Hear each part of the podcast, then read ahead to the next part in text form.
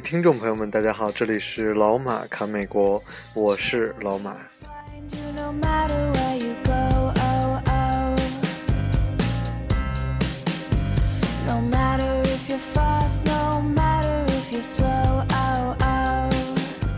Always a friend。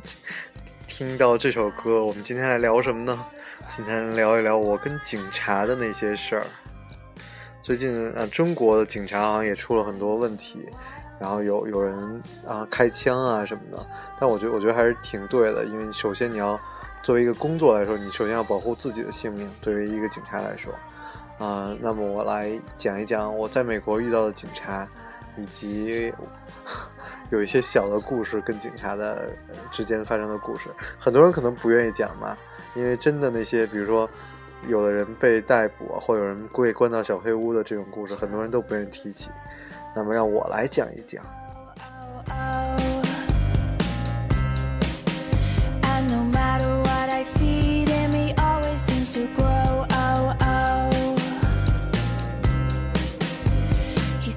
第一次我在美国接触到警察，相信跟大家都一样，就是被警察 pull over，就是被警察拦下来这种。嗯，很好玩。后来，当然后来无数次的被警察拦下来，但第一次还是很搞笑。我们当时一起的朋友刚买了一辆很便宜的车，只有三千块。其实后来在身边的朋友就很少再有人真的买这么便宜的车了，所以我们开着他的新车就出去兜风。然后在一半的时候看到前面啊，我们那边是山地了，就是是一会儿一会儿高一会儿低的那种。然后看到旁边有一辆警车，然后把另外一辆车 pull over 了。我们一看，哎呀，赶紧降速，不要超速，不要超速。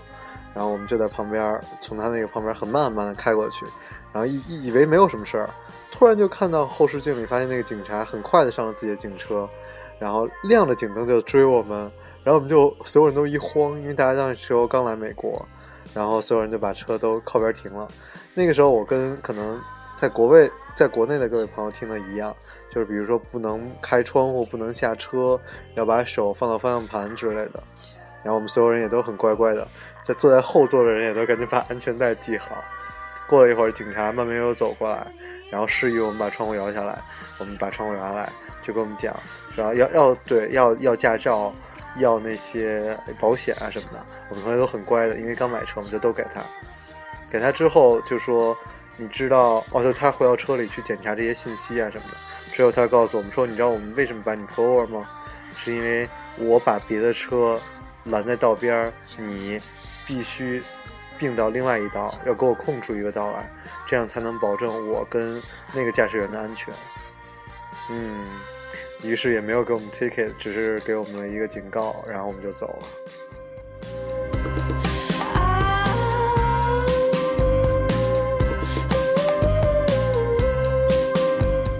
大部分的朋友第一次接触到美国的警察都是交警，但其实，嗯，所以所以其实已经没有太多可讲的了。但是我还是想再多讲一些我跟警察再次的亲密接触。我我在美国其实呃在黄石给过这个，哎，这些很不值得骄傲的事情，为什么我一直这么骄傲的在讲？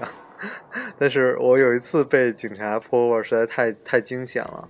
那时候是我从丹佛开到休斯顿的路上。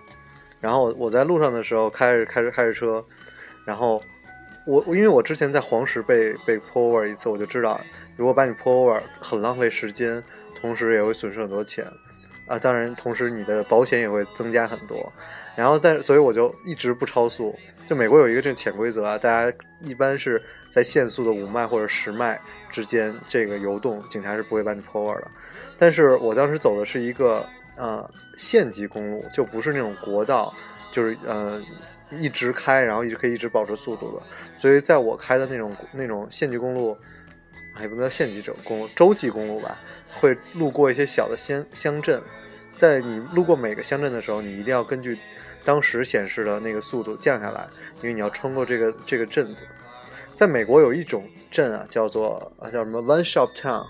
所以有的时候朋友说你从哪儿来啊？我从一个 one shop town，你就要知道这个人是从一个非常小的镇子来，因为这个镇子小到可能连个餐厅都没有，只有一个加油站或者就只有一家一家店。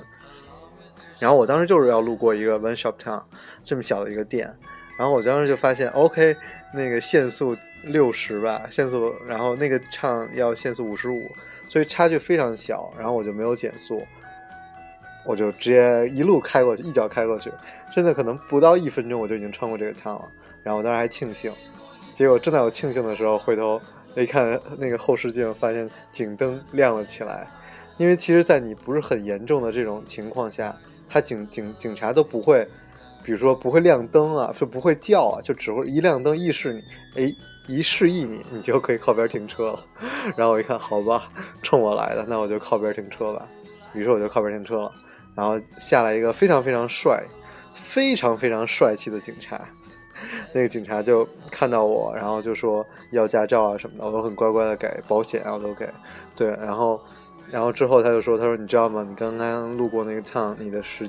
你的那个没有减速，我说我知道，我说很很抱歉，啊，我我觉得太小了什么的，然后那个人就说说那个啊好吧，但这次我们不给你警告，你从哪来到哪里去，你是谁？问了我三个人生的终极目标，是人生的三个终极问题之后，我就非常的痛快的告诉他，我从我从丹佛来，要到德州去，然后他就。他还看对他当时我有一些事情嘛，然后他要看我一些证明我有这些事情的东西，于是他很敏很敏感的转过身，拿着对讲机讲了一通，我当时都没有意识到，我以为我马上就可以走了，这时候他又叫了一辆警车过来，很快一辆非常全副武装的一辆 SUV 的一辆警车下来了两个警察，他们就说说啊，因为你从德呃，我们怀疑你运毒，我一听。What？我就震惊了。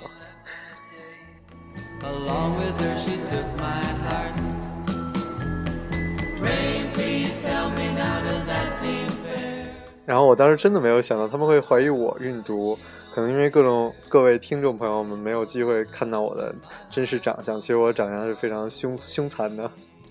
我以前在国内的时候，就有时候跟爸妈一起送我去去火车站，因为火车站会有警察挑人来检查身份证嘛，我永远都被挑到，我只要去就会被挑到，然后，所以我爸爸经常很无奈，一走着走在前面走着走，一回头发现我就不见了。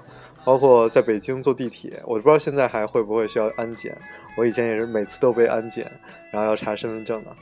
所以这次呢，警察我觉得他又看我长得比较凶残，头发这么短。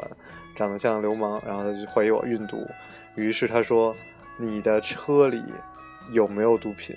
然后我说：“没有。”问了三遍，真的问了三遍：“你车里有没有毒品？”我说：“真的没有。”他说：“我现在想搜查你的车，可以还是不可以？”我当时特别想问的问题就是：如果我说不可以会怎么样？然后后呃后来我当然问了很多人关于这个问题，然后但现现实中我还是说我算了，不要惹麻烦。我说可以，你可以随便随便搜我的车。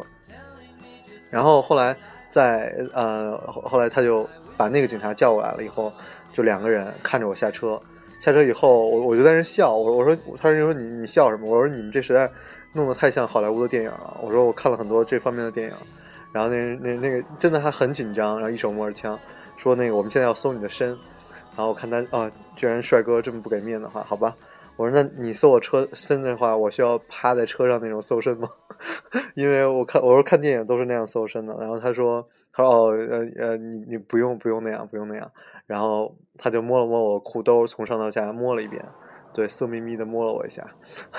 然后然后然后然后他说：“你现在要离这个车十 feet 以外的地方站在那儿。”然后我说：“好吧。”然后这时候我就站过去，然后另外一个警察站在我旁边看着我。然后那个那个警察搜我的车实在太细致了，我的那些什么放钥匙的地方，包括后备箱，我的那个叫什么？我我我看到他把我那个盖子都检查起来，就是我的备胎的那个盖子都检查起来了，详详细细的搜了一遍我的车，让我真的很醉。然后，对，其实有的事情不能讲，然后我就不讲，反正我是 OK 的，我说我一定是 OK 的。但是我就站在外面，我就跟那个警察聊天。我说：“你们为什么怀疑我是运毒的呀？”然后他说：“啊，因为其实你你现在走的这条路，是很多运毒的一条路，而且你又刚从丹佛过来啊。当时出事儿，我好像是在堪萨斯，然后但是丹佛是一个合法的一个州，就是呃科罗拉多州是合法的一个大麻州，所以很多人会买大麻，然后而且质量很好，因为有有保障嘛。产业化生产，然后会运到德州，会运到别的州，所以他们说经常会在这条路上查到运毒的车。然后，对啊，然后我说，哎，我觉得你们这太逗了，我想把这拍下来，可以吗？他说，嗯，我不认为这是一个好的主意。我说那好吧，就像我我我们之间朋友有也是出事儿啊，其实哎，这个讲起来也蛮搞笑的。那个朋友他们当时拿玩具枪，被警察当成有真枪，就派了一支部队过来。啊，这个这个事情我们有机会可以慢慢的再聊一下。后来，后来呃，然后然后对我当时那些朋友跟警察各种合影，对我其实是想讲这个，就很蛮搞笑的。后来这个警察他们就真的查了很久，说没事儿我才走。下午一身冷汗去吃了一顿肯德基，好好的发泄了一下对美国人民的痛恨。I wish that it would go and let me cry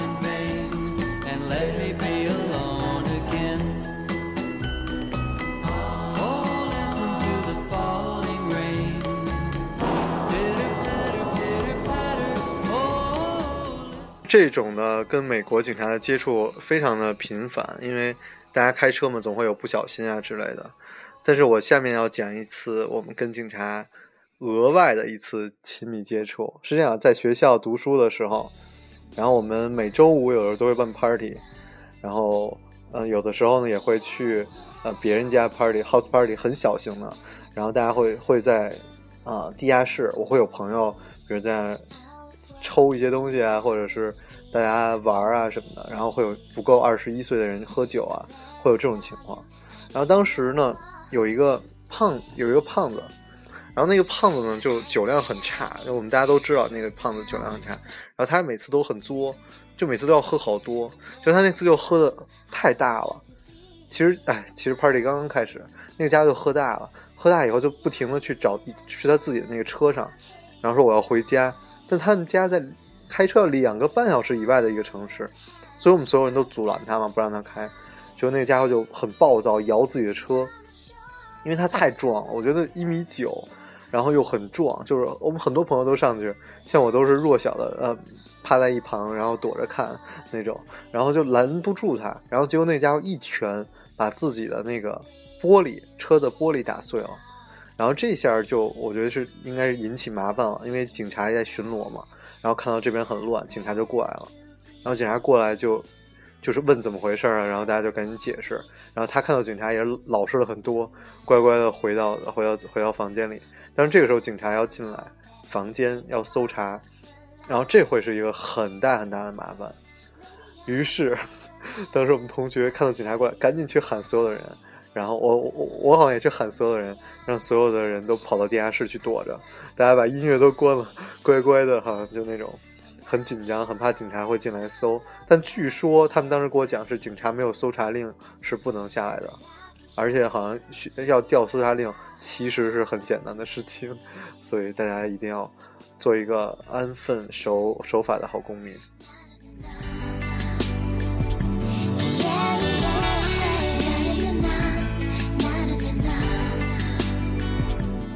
在国内的时候，我记得当时跟我爸聊天的时候说：“我说为什么钓鱼执法会在网上被大家骂呀？”然后他给我讲不啦不啦不啦。但其实，在美国钓鱼执法是特别特别特别正常的一件事情。我们以前有一个朋友，他们家的邻居就是一个警察，然后他们有时候就邀请那警察来家里吃中餐啊什么的。然后吃饭的时候就大家都胡说，呃，就什么事儿都说嘛，就说：“嗨，你知道吗？”其实我的车有一个什么什么什么问题，然后或者是我忘了他当时说的什么，还是那个 stop sign 根本都不停啊之类的。然后结果第二天他开车去学校的时候，然后就同样是一个事情，他刚一出去，那个结果他那个邻居警察就在门口等着他，就把他扣下来给他 ticket，所以真是醉了。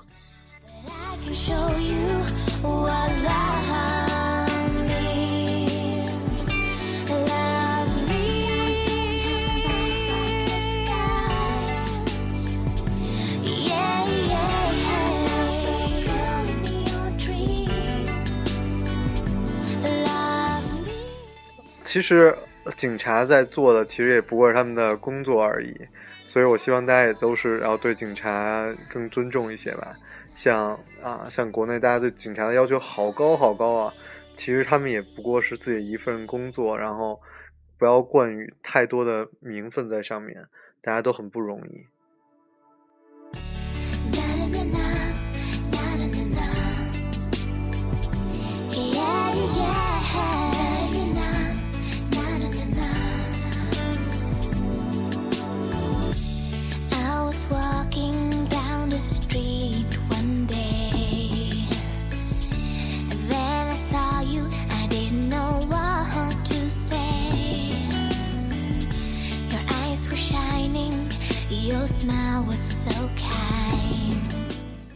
主要是经历了美国警察的粗鲁，所以我们更加感慨国内人民警察的善良。对，然后啊，其而且其实各国的，比如很多人会讲到贪腐这种事情啊，其实也是因为大家没有看更夸张的贪腐。像在马来西亚，我们同学他们在那儿，呃，也是同样类似，比如超速啦什么的，被警察 pull over 了，然后警察会说：“哎。”小伙子，你知道兄弟们最近手头也也不紧也紧张啊，然后然后就说那那您要多少？拿个四十块钱来画画。然后他说：“哎呀，警察叔叔，我们都是学生。”警察说：“那好吧，那就拿三十吧。”就全是就是明面的那种受贿，在在马来西亚都非常的夸张，所以啊，所以每个社会都有自己的问题。其实这也就是我想说的。希望大家每天都有好心情，这就是本期的老马侃美国，我是老马，我们下期节目再见。